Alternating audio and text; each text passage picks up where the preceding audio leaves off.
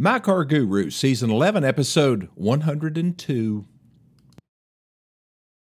Hey, folks, this is Lennie Lawson, the Car Guru, and I am not excited about what I have to do today because after this radio show, I have to go to the airport, get on an airplane, and fly to Las Vegas, where I hear it's been raining. But I'm fixing to find out. I checked with Nissan to see what their plans were, see if there were any changes as far as their big dealer meeting, and they said, nope, come on out. So my nephew and I, Max Lawson III, are going to Las Vegas. We're going to learn about their product plans and uh, whatever else they want to tell us. They make us fly all the way out there. Not cheap to fly to Las Vegas. Used to be a lot cheaper. And the hotels are not cheap either. We're staying at the Wynn, W Y N N. I've stayed there before. Pretty nice place, beautiful golf course right behind it. Uh, one good thing is that the weather is supposed to be moderate with highs in the mid 80s for today, tomorrow, and then I think on Thursday it gets back in the low 100s. But I won't be there. I'll be back in Tennessee. Okay, let's look and see what's going on. I've got my news feed here from the National Auto Dealers Association. Got some headline stories here I thought were worth talking about, I guess. Car prices might be unsustainable for buyers. That's the headline. For the average American, paying off a new car at price let's see, at current prices demands 42 weeks of income, according to the data from Cox Automotive.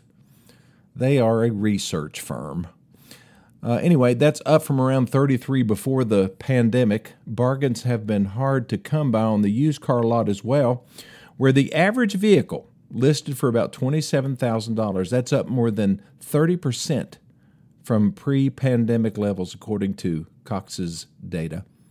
Higher interest rates have made the situation more difficult for buyers. Duh.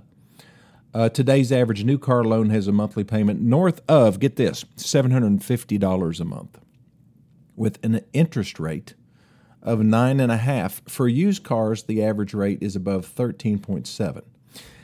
That's not really what it is around here, though. I mean, it may be that in California New York and different places, but rates are a little bit lower here. You know, the credit unions do offer better rates, but you know, they're that's still they're still pretty bad compared to where they were. And then you have high car prices, which are true.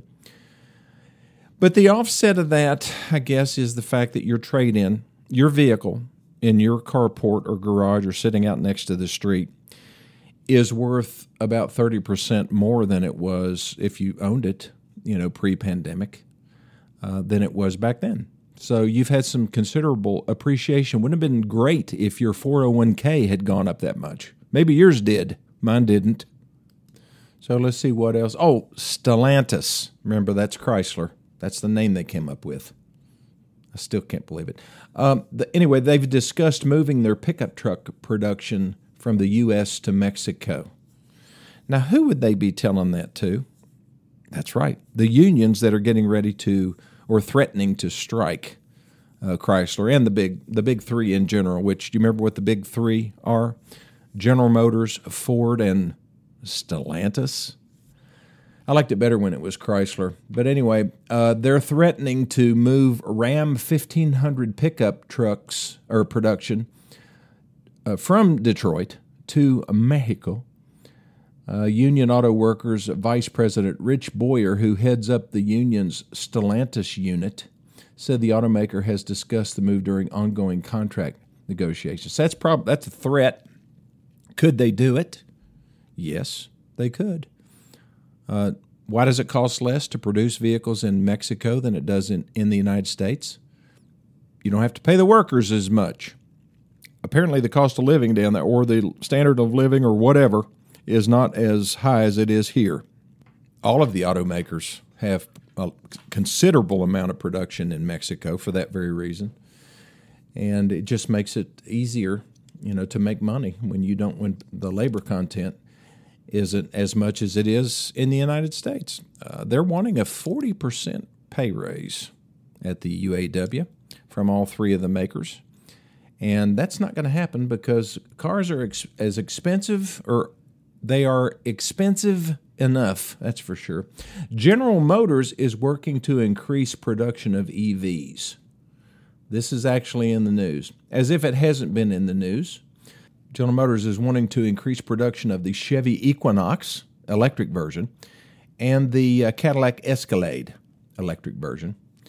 The Escalade costs four times as much as the Equinox, which is already pretty expensive. But when you're talking about EVs, you know, you're talking about a market that is just not there yet. They keep wanting to, uh, like Ford, for example, building this BlueOval City out in western Stanton, Tennessee, I think. Ford intends to build a million uh, Lightning pickup trucks and, and a new truck, a new electric truck that's getting ready to come out, probably based on the Ranger platform in one way or another, or Ranger size, a mid-sized truck. And other vehicles, I just don't know who's going to buy them. I mean, we don't see a lot of interest in this market area. We're in uh, Upper East Tennessee, but in the Southeast in general, unless you're in a big city, there's just not that many elect- people who want to buy electric vehicles.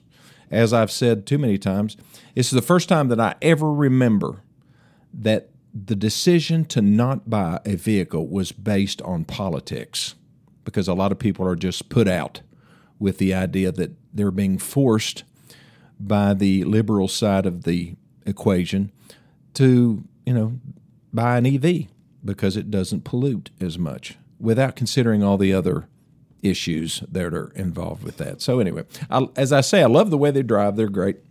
I've got the uh, former mayor of our town driving one right now. He's not buying it. He's waiting on another vehicle that he has ordered with a gas engine, but he loves it. He said, Lindy, this thing is unbelievable. I absolutely love it everywhere I go. People ask me questions, want to talk about it. I said, Does anybody want to buy it? He said, Well, no, um, not yet. Not many takers on buying it. See, that's what we're running into. And I understand it. You know, if like I say, if if you live in the area and you don't travel a whole lot, electric vehicle might be a good consideration. You don't have to buy any gas, that's for sure. But and you know, then you get some tax credits, get the price down. I would not buy one, I would lease it if you're going to get one and they have come out with some attractive leases. So that is an option. Hey, how about this? Miss a loan payment, your car will shut down. Yeah, there's this new technology that Ford Motor Company just received a patent for that will shut down a vehicle's power or it will turn off selected features if they want to. Hmm. So they could actually shut off, it says here they could shut off your air conditioning, uh, your radio, your cruise control, your remote key fobs, or other systems for whatever reason they want to. Let's say that you have a safety recall and Ford has determined that this is a deadly thing, your steering can lock up and you, you need to park your car and not, not move it. Once they determine that it is stationary, they'll just make it so it won't start, no matter what you do. I don't like that. Uh, that sounds too much like Big Brother in control. So just imagine you're late on your car payment and you go out and you start your car, it's 98 degrees outside, turn on your air conditioning and doesn't work. You have no air conditioning. And then not too long after that, you get an email from Ford and it says, Hey, you missing something? Getting kind of hot in that car? Well, make your last two payments and we'll turn your air conditioning back on and you can be cool again. I would be upset about that. But that's one of the things they're talking about doing. This should be illegal. Now, granted, people should make their car payments, but if they don't make their car payments, go repossess the car, don't turn off their air conditioning or make their power windows not work or something like that. There was a, a basically a device that you could put on buy here, pay here cars. People with really bad credit, they would put these um, these devices on that would shut the car down, make it stop. I don't know if it would just stop in its tracks, but if they turned it off, it wouldn't start again until they made their payment. Now that's a little bit different, and I understand it, but but to just disable somebody's car features because they're they're late thirty days, but this is the kind of thing that the automakers and the federal government even are going to be able to do. Yeah, I mean, used to when you fired up your car, it wasn't connected to anything. You know, the the only connection was your foot to the gas pedal and your hands on the steering wheel. But now the cars have internet connectivity. And so they can go, I mean, that goes both ways. I mean, you can go out and listen to your favorite podcast, and the manufacturer can go in and download an update. I got an update the other day to my F 150. You know, I've I've got this little choice that I can make on my screen in my settings, and I, I can either allow or not allow uh, over the air updates basically whenever I'm in range, and it just it updates it, and then it tells me the next morning, "Hey, you've been updated," and that's okay, I guess. But you know, I've got a drone, one of those uh, DJI drones. You know what that is? You know, you can fly it around. You got a controller, and it has a camera on it. I love that thing. But when I found out that Chinese government kind of controls DJI, at least there's a suspicion that they do every time they wanted to send me an update, I just didn't uh, download it. I said, okay, I don't mind it being made in China, but I don't want them, you know, seeing my grandkids when I'm taking pictures from 30 feet above. So I don't know if that's the case, but I just don't download any updates because I've actually downloaded updates on things before, like my iPhone or something like that. And then it stops working. Well, my drone was working fine, and I really didn't want it screwed with. So, but the same thing with your, your vehicle. Now they have access to your car. So, and that access is not limited to just your infotainment system on some vehicles. In the future, it could be tied into pretty much everything from your cruise control, you know, to your air conditioning and all that stuff. So I'm a little bit concerned about that possibility, but we'll find a way to deal with it. Maybe there'll be some laws that will outlaw such a such behavior. I was surprised that Ford got a patent on that. Like I say, I'm going to have to complain. Okay, I'm going to take my first break. I'll be back here in just a minute. You know, I guess one thing you could do when you get a new car is just not sync your phone to it. And if it asks you if you want over the air updates, say no. And then unless they have some kind of a back door, you know, where they can get into your car regardless. I don't know. It's something worth considering. I don't want to, to sound like some type of uh, conspiracy theorist here, but it, it, it is getting a little intense, isn't it? Okay, something else I want to talk about today was uh, I had a young customer come in here the other day, and they were trying to buy a car, and they'd been listening to a lot of our competition's advertising with all these big promises no credit application refused. Uh, we'll pay off your trade no matter how much you owe. Get up to $10,000 over book value for your trade. All of that sounds really good, doesn't it? And unfortunately, uh, most of those statements are, well, all of those statements are legal in, in this state and in most states in the United States but they are deceptive. Would you agree? No credit application refused. What does that mean? Well, it just means that if you fill out a credit application and hand it to them, they'll take it. And then they'll submit it to the financial institution of your choice and see if you can get your credit approved. Doesn't mean you're approved, but a lot of people do think that that means, okay, oh, so I can go and buy a car. Last place I went to, they said my credit was awful and I couldn't buy anything. But these guys are different. Well, they're not. They're calling it into the same place, and you'll get the same rejection. What about that thing? Well, we'll pay off your trade no matter how much you owe. What does that mean? Well, they said they'd pay off my trade, and it was no problem. Well, it's not a problem. It's not a problem at all. But if you owe $30,000 on your trade in, that's only worth $20,000, then you have $10,000 worth of negative equity that is not going away. That negative balance will be carried over to your new car loan, which will immediately make your payment go up considerably because that negative balance is your responsibility. Now, uh, do you have to write a check to the uh, to the bank where it's financed? No, the dealership will do that. That's what they mean. They'll pay off your trade no matter how much you owe, but then they'll just take your negative equity and add it to your other contract, which makes your payment go up. People just can't do math anymore. And you try to explain that to some folks, and their eyes just cross. Wait a minute. I'm trading a car. Why should I have to pay it off? That's your responsibility. No, it's not. It's yours. So that's very deceptive. What about the other one? We'll pay you up to $8,000 or $10,000 over book value for your trade. Well, the key phrase there is up to. So, up to means that you're not going to get that. Nobody gets it, uh, especially, well, at least during the pandemic it, when everything was trading at close to MSRP or maybe over. Uh, now, there's a lot more pressure on dealers to discount than there was. There's, transaction prices are still high in a lot of cases, but there's there's some rebates trickling into the system and some low rate financing.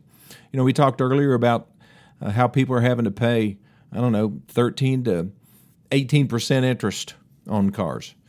Uh, but if you qualify for one of these subvented rates, which would be like a rate from Ford Credit or Toyota, well, Toyota Credit isn't going to have anything, but like Nissan or uh, Stellantis or Chevrolet, they may have 3.9% financing. That's real. That's real financing. How do they do that? How are they able to offer 3.9 when the average customer is paying 7.9 or 8.9?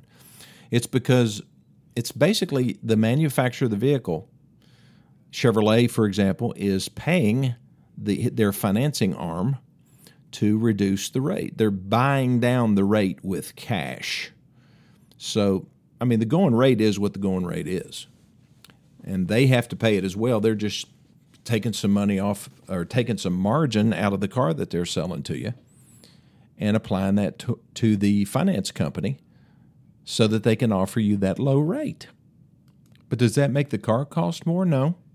They're just taking it out of their profit. It's it's a part of their cost of doing business. They say we're going to sell these things then we're going to have to offer offer better rates because people want lower rates. So why don't you just discount the cars because low rates are attractive to people from a marketing standpoint. 0% financing sounds really good. And is it a real zero? Yes, it is. Now they're doing that in lieu of offering like a six or seven thousand dollar rebate. They're giving you zero percent financing. Which would you rather have? Well, if you're a cash buyer, you'd rather have the uh, the big discount. But most people are not cash buyers. Most people are payment buyers. And so the low rate makes a bigger difference for them, doesn't it? Okay. So the trade in thing, though, is a hoax, basically. I mean, they're using that as a hook to bring you in. And then they look at your vehicle and they come back and say, well, your vehicle's worth $10,000. Well, wait a minute. I thought the book value, I looked it up the other night on KBB and it was 10.5. Yeah, well, we're going to have to recondition your vehicle and uh, we can't pay you ten thousand dollars over book value for it because it just needs too much, or the market isn't as good, or we have this vehicle is one of our already discounted vehicles, and if you read the fine print on the ad, it said it does not apply to vehicle to sell price vehicles. Well, that's deceptive. Well, yeah, but do you want the car? We can get it for you for four fifty a month. Yeah, I guess. Just remember this: the person who buys a car based on the monthly payment alone has no clue what they're paying for the car. And yes, monthly payment matters. You've got to be able to make your car payment, your house payment, you know, your credit card payments and all that kind your insurance payment. There's so many different payments that people have to make. And, you know, they go into a purchase with a car dealer thinking, okay, well, I can't spend more than 350 and they leave at 450 or 480 and then they forgot to check on their their insurance and it's going to go up. And then over time it's just a downward spiral as they can't make payments and they start being late. And then they end up getting the car repossessed, or they go trade it for something cheaper and they trade it for a cheaper monthly payment, not a cheaper car. And they end up, you know, getting even more upside down. And then there's the end of the road, and they let the car go back. And then the creditors come after them, and then they file bankruptcy, and then their credit is shot for seven years and they end up paying ridiculous rates, 25 plus percent, to get a buy here, pay here car that runs half the time.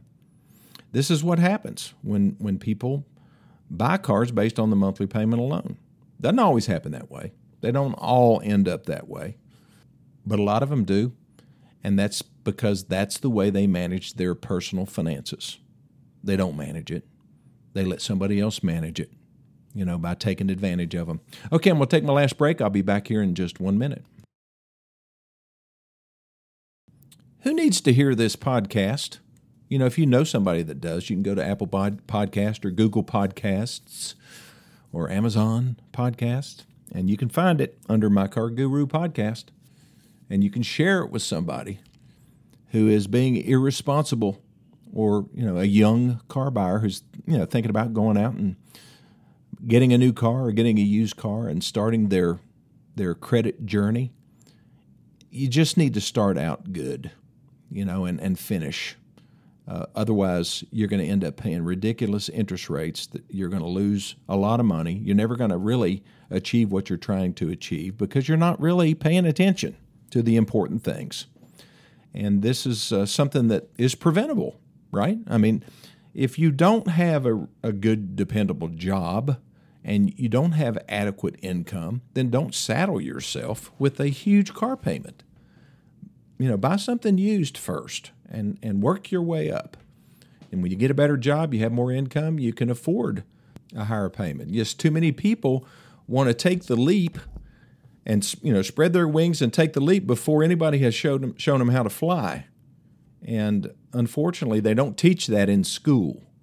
And a lot of parents are terrible examples because they've managed their finances in a very poor manner. But it, it, it's not rocket science. It just needs somebody who can guide them a little bit. And if you want to share this podcast with somebody, do it because I think that's important. Or have them call me. I'll give them the lecture.